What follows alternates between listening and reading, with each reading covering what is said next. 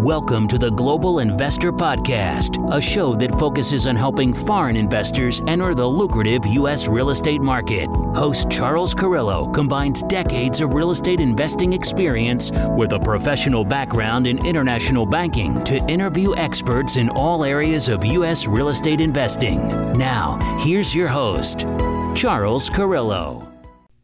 Do you have money sitting in the stock market and you're worried about it? Or worse, you have money sitting at the bank, not keeping up with inflation?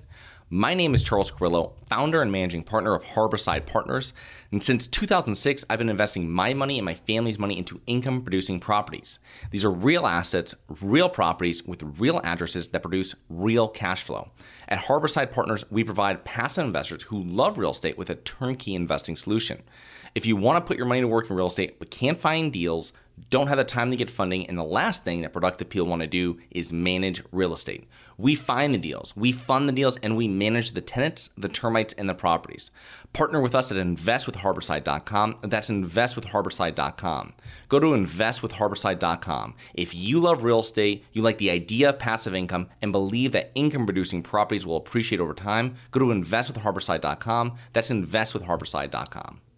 Welcome to another episode of the Global Investors Podcast. I'm your host, Charles Carillo. Today we have Kerry Lutz. After graduating from law school, Kerry became an attorney and serial entrepreneur, which included running a legal printing business, uh, practicing commercial law and litigation, uh, and founding a successful distressed asset investment company. After the 2008 financial collapse, he dedicated himself to helping people protect and preserve their wealth by rebalancing their investment portfolios away from Wall Street. Kerry also hosts a podcast since 2000, uh, 2011 with nearly 9,000 episodes. So thank you so much for being on the show, Kerry. Hey, pleasure to be here with you, Charles. I'm honored. So, give us a little background on yourself prior to getting involved with what you're working on now and with your show. I think it's right around somewhere around the great financial crisis. Yeah, well, in 08 and 09, uh, you know, everything was going to hell in a handbasket. And I pretty much thought that this was the moment that we'd all been waiting for, that uh, the Austrian economist had predicted and foresaw for many years out there. And I was wrong. Uh, but I did manage to buy gold at its cycle low and silver and did quite well on that. And my business was still good. The distressed asset business, still good, but there were storm clouds on the horizon. And I felt like you know, I just wanted to do something that I felt gave more meaning that I would enjoy. And I kind of stumbled on the world of podcasting. And that led led me down a path to where I am today, where, you know, I've been doing it now for 11, going on the 12 years, and uh, definitely been the best journey of my life. Fantastic. You mentioned something there, and I, I, unless people are listening to your show or they listen to like Peter Schiff, they don't really understand what Austrian economics is. And can you explain, um, you know, high level what that is and the beliefs of people that um, read about that and believe in that? Sure. Well, basically, Austrian economics is really about the free market, and the theory being that markets function best when they're left to their own devices, and meaning that uh, government intervention is kept to an absolute minimum, and you view the government's role as referee rather than uh, referee and participant. Imagine uh, if you're in a sports game and the guy who uh, is the referee also has a huge bet on your opposing team. Do you think you're going to get fair and reasonable decisions out of that referee, or is every decision going to go against you? So, with that, the theory that free markets work best, they don't always work perfectly. Uh, there's always dislocations, but markets provide information to the participants in those markets in the form of prices. And when the government interferes with the pricing mechanism, they wind up giving false information or incorrect information to the participants. And a perfect example of that, bringing it current, is the zero interest rate policy that our government, our central bank, and the world's governments and central banks pursued for many years unsuccessfully. All right. The only thing that resulted in was higher levels of debt. But think about—we've got a concept in Austrian economics called malinvestment. And those are that's money that due to these policies goes into places where it shouldn't. And you only have to look to China at the ghost cities they have there. Uh, the only way they've been able to fill these ghost cities is by ordering people to move their businesses and their homes there. Or look at it here during um, the real estate collapse in 08 and 09, where they made it so cheap and effectively people believe that uh, they make economic decisions based on rate of return. When interest rates are held artificially low, a lot of the decisions are made to pursue investments and businesses that really don't make economic sense were the natural rate, uh, the natural interest rate, meaning the market interest rate, if that were to be allowed to happen. And then you wind up with crashes in the business cycle, 08 and 09. Um, you can't really call the pandemic as a result of the business cycle, but uh, we go back and uh, every 14 years or so, there's a uh, recession. And then the government sets the printing presses on full speed ahead. And then seemingly that's over, but it's setting the stage for the next and the next. If we had sound money, oh, and the other thing is in today's world, we had the everything bubble real estate, cars, student loans, um, the stock and bond market, you know, securities markets, all these markets were at bubble ranges. Now, in the good old days, you had bubbles, uh, led to uh, excessive exuberance and over speculation in markets, but you only had it in one market at a time. You couldn't have the everything bubble. And as we know, all bubbles, all bull markets end with a bust. So the concept of a soft landing that the Federal Reserve is espousing uh, just could not be further from reality. We'll be lucky if they manage to uh, land this 747 with the gears up and we have a crash landing and the plane doesn't blow up. So yeah, yeah, no, that's that's a great explanation of it, and I always feel, um, you know, I listen to Piers Schiff and stuff like that, and his big thing is, and I totally agree with it, is you know the the free market gets a really bad rap when they are um, when we tell oh this is because of the free market and we don't really have a free market. We have so much government intervention in everything. Just like you said um, between Sallie Mae with student loans to i mean how many mortgages out there are guaranteed by the government. And it's something that when it all went up it's it's much different in other countries where we actually in other countries actually require a sizable down payment on properties and stuff like this and the government's not as much involved with it which is that you're having much more sound people that are lending the money um, making decisions on it. Well, think of it this way How much do you think a college education would cost if there was no government financing available for you to pursue your degree? It would be a fraction yeah. of what it is now. So, government intervention in these markets actually serves to inflate the prices. Mm-hmm. What do you think the price of a house would be if there was no government backed 30 year mortgage? No Fannie, no Freddie, and whoever else is left. Um, it would be a fraction of it. So, what would a car cost if you had to pay cash for it and you couldn't get uh, these crazy loans?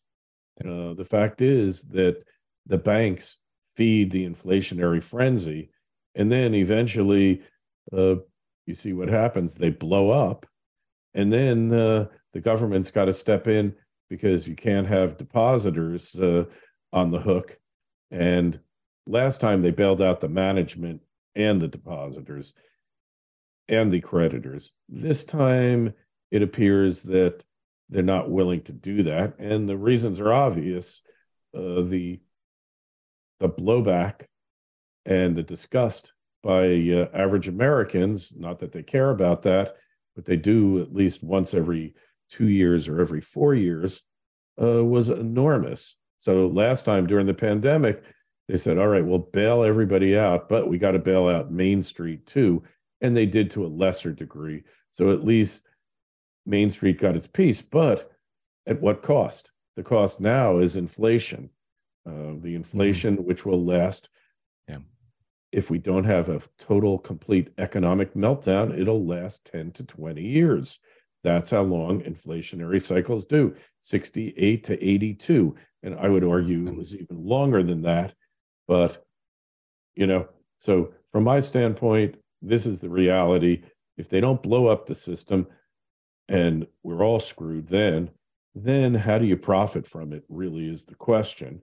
And uh, I think you've got part of the answer. It's real estate, it's precious metals, mm-hmm. it's alternative investing, it's owning assets for which you can realize cash flow that will at least go up as much as inflation, or even if it doesn't, assets that are leveraged, that uh, the debt becomes worth less and less as the asset appreciates. And I'll give you a perfect example of the strategy working. Now, there are times when it doesn't, okay? Times when it doesn't, but you have to go under the assumption that inflation rewards debtors and penalizes savers. And I remember my father built a house in a, a leafy suburb of New Jersey, well known suburb, uh, known as one of the wealthiest suburbs in the country, but we were not by any stretch wealthy. We were middle class, uh, reaching, living beyond our means. Uh, but my father built the house, so it was at a discount. So he was smart there. That house cost, I think, $56,000 in 1963, which was wow. pretty healthy for a house with the land. And he had a mortgage on it. And eventually, my mother sold that house in 1984 for uh, around $400,000, which is pretty decent return, you know, close to eightfold return for a, a 20 year investment, uh, 63 to 84 might have been 83. Don't quote me on it. Don't go looking up the property records and uh, say, hey, you said this. I'm giving you approximate numbers. So 56,000. And uh, I think my father fully financed it because he was the builder. And back then, uh, he just said uh, general construction fees. And he was able to do 100% financing. So he had a 50 some odd thousand dollar mortgage. The monthly payment, which sometimes was difficult, was probably about 350 bucks plus 100 bucks a month in taxes, maybe 200. Fast forward to 1983, the mortgage was mostly paid off. I don't think we ever had a mortgage burning party. And, you know, my mother was still paying 350 bucks a month probably $500 a month in taxes. Her taxes went to more than the mortgage, and she sold it. And as bad as inflation was, it hadn't gone up eightfold during that time. So there was a real profit there of probably several hundred thousand dollars. And let's face it, you got to have a place to live. You know, you got to either going to rent it or you're going to buy it or you're going to be a squatter somewhere, right? But you got to have a roof. And um, so if we figured out what the imputed rental was for all that time, you know, maybe maybe the imputed rental was a thousand dollars a month because it was a big house, you know, still come out way, way ahead. So it was a thousand dollars on average a month. That would mean that uh, the cost of the place was about 240,000 in rent. So hmm. you, you could, you know, that's how the government calculates this stuff. You know, owner equivalent rent. Right. OER. Yeah, and that's why it keeps the inflation down too, because that's everybody will always say that they pay less for their house than you know what I mean than it really would cost if they went out to rent it. Yeah, yeah. So if they rented it, uh, then the house would have been free, basically, because mm-hmm. the rent would have covered all of the the cash flow would have covered it, and uh, so that was effectively income there that doesn't go on any tax return. But point being here that that house now is probably selling for a million and a half to two million dollars 20 years later, right? And uh, probably the people had a three hundred fifty thousand, four hundred thousand dollar mortgage, right? So what's the debt service on that mortgage now? Back then, 83, they probably refinanced it 10 times since then. But let's just say they stuck with that mortgage. It was 8%. They were paying, uh, you know, $3,000 a month. Now the taxes are probably 2000 a month. But um, the house in that period of time went up uh, three to four times, or four, three and a half to four, to five times. I mean, that's pretty good return. I mean, I saw when five years ago, six years ago, they put it on the market for I think 1.4 million. So, you know, and real estate prices in that area have only gone up. My point being that this is inflation working for you.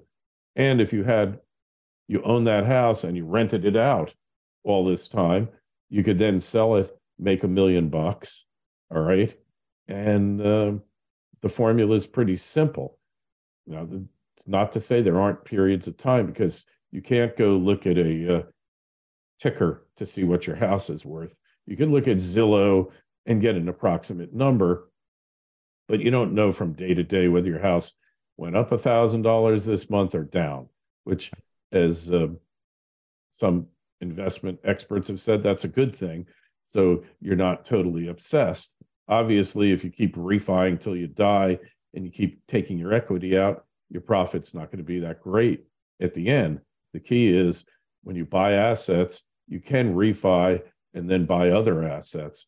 So assets that have a return really go for a premium here.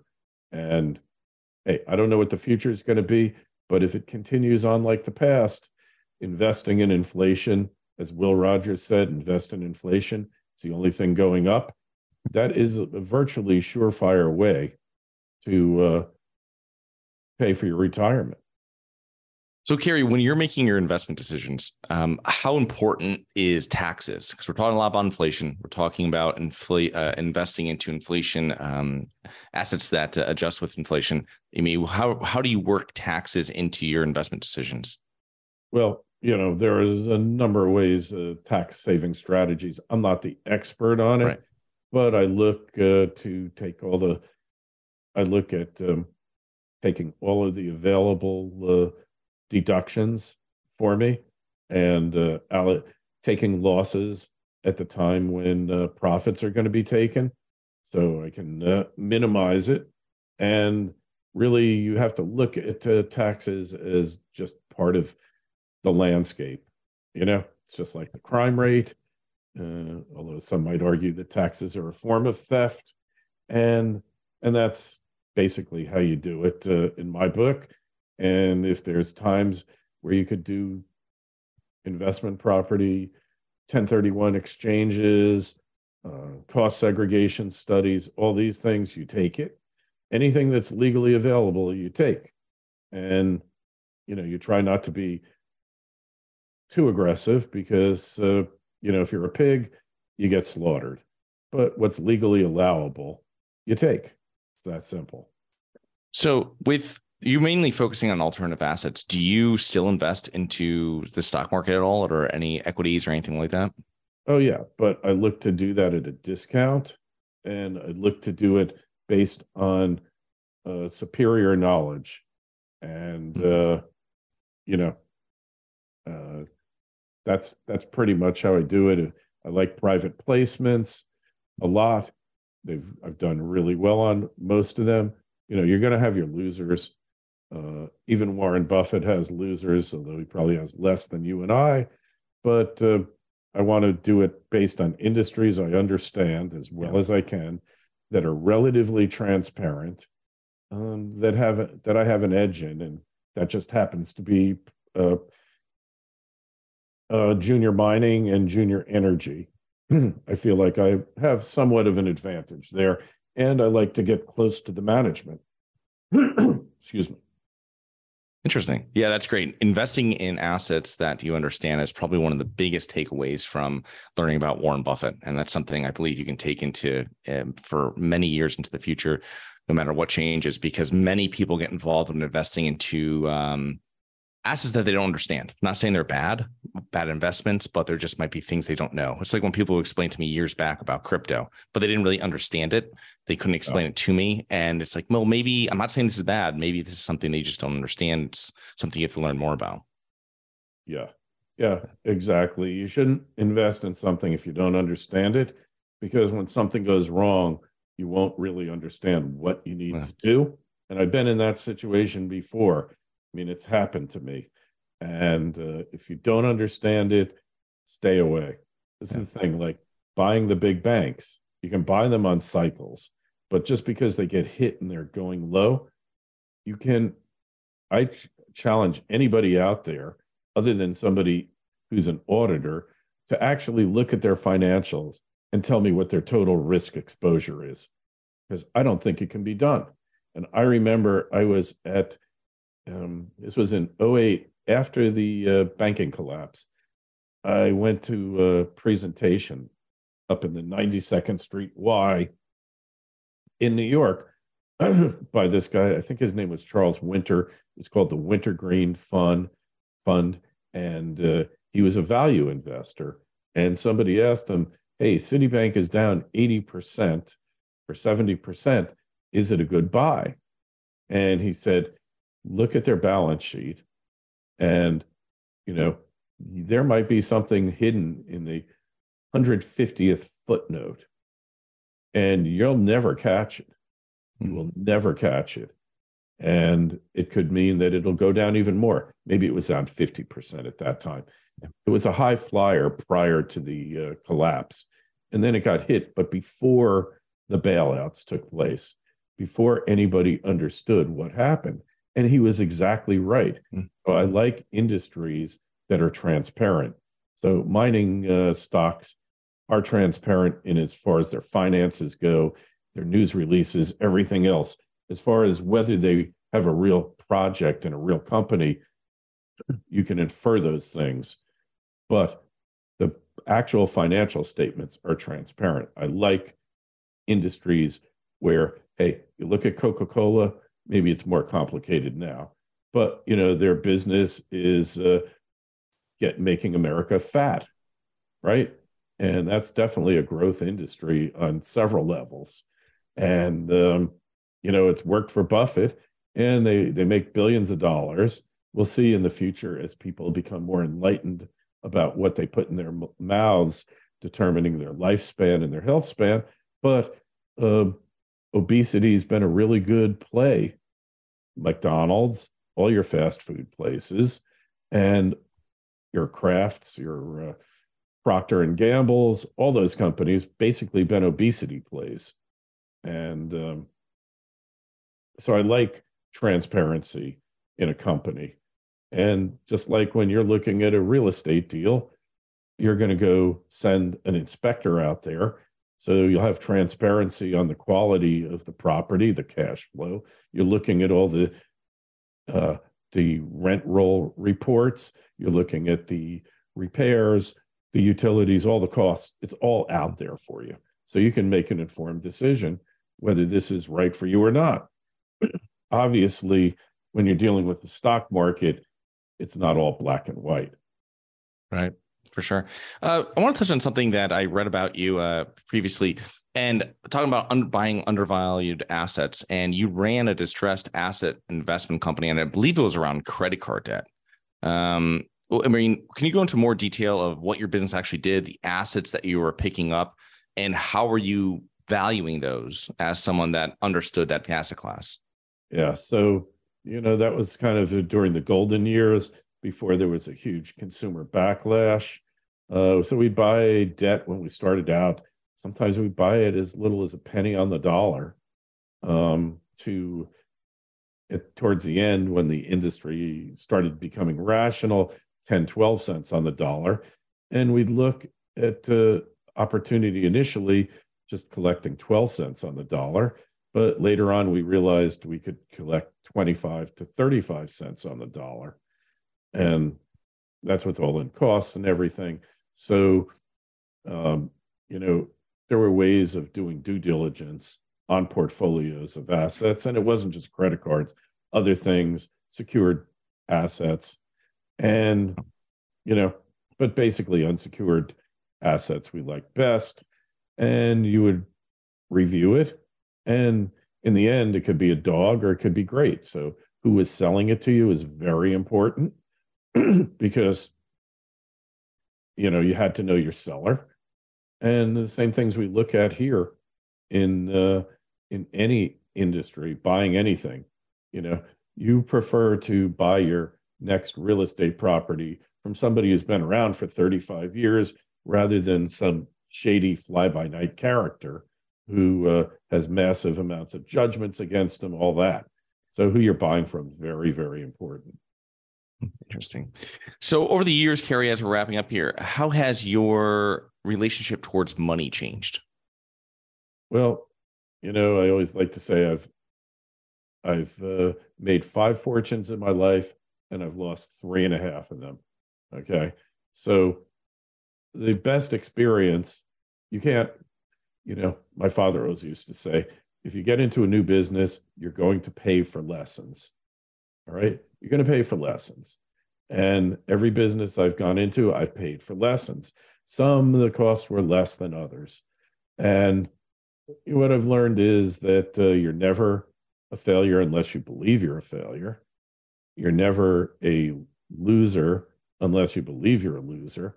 And as long as you're learning from the mistakes you've made, then then eventually you'll succeed. And if you don't give up, never given up, never been a quitter in my life. And this is what I try to get through to people is that um, persistence, perseverance. Um, Woody Allen said, and I love this saying 80% of life or 90% of life is showing up. And look, keep your goals firmly, firmly in place.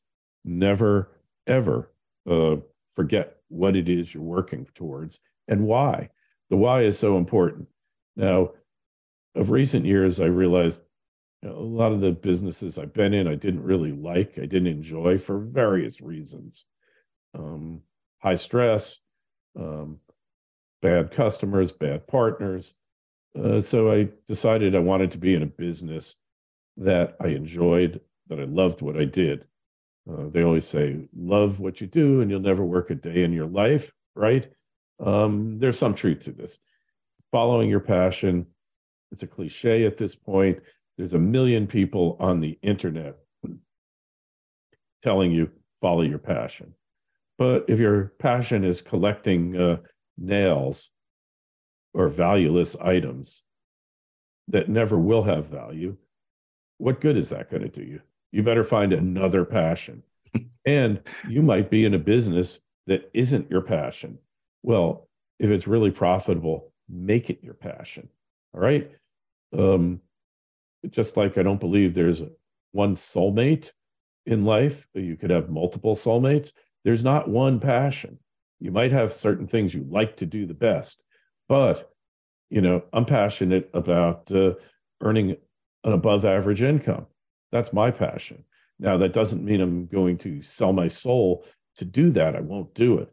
I have certain values, integrity that uh, I've built up over the years, and I have a name that I don't want to ruin.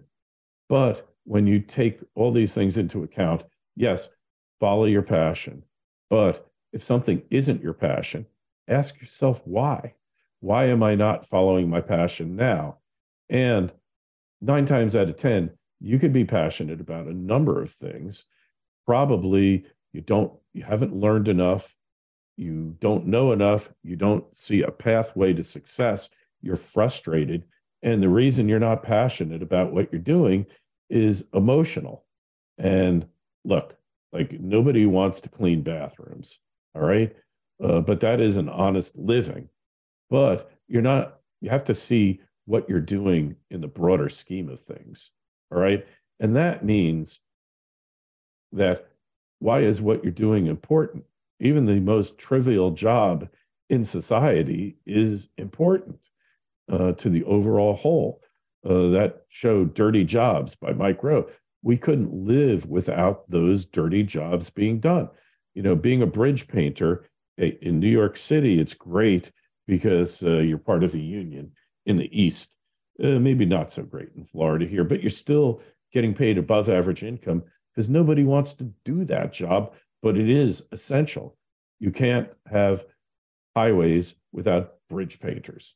Can't do it. So, in a way, all of society is depending upon you, the bridge painter, to do a good job and paint that bridge properly.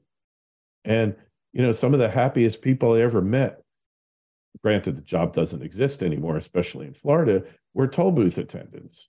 You know, they loved what they did, they loved coming to work every day. So it's all mindset, is what I'm saying. But if you absolutely don't think your job is a pathway to success, then you need to change. And you might as well change into something you feel passionate about. But following your passion can often lead to failure. All right. How about be passionate about what you're doing now until a, more profitable passion comes along? Don't just say, I love uh, being a puppeteer, so I'm going to go get my PhD in puppeteering, and then I'm going to go try to make a living. You know, useless degrees. Following your passion is not necessarily obtaining a useless degree from a useless college. Uh, all of the real learning that takes place in life, and Oscar Wilde said it best, and I'm a quote collector. If you hadn't noticed, anything worth learning can't be taught. But I would put a asterisk now. Anything worth learning might be difficult to learn, but you can learn it from the internet. And uh, I'm always reminded of this other quote: a um, a smart person, an intelligent person, can learn from their own mistakes. A truly wise person learns from the mistakes of others. And you know, I was in business with my father in the printing company. Definitely not a company I was passionate about by any stretch, but I managed to build it up pretty well. And uh, he used to let me make mistakes on my own, and then we do a post mortem of those mistakes. And throughout time, when my father was gone, I'd still do post mortems of my blunders to this day. And honesty about your mistakes, that's how you learn from them. Don't beat yourself up about it. Don't self flagellate. Learn, put it aside, go on.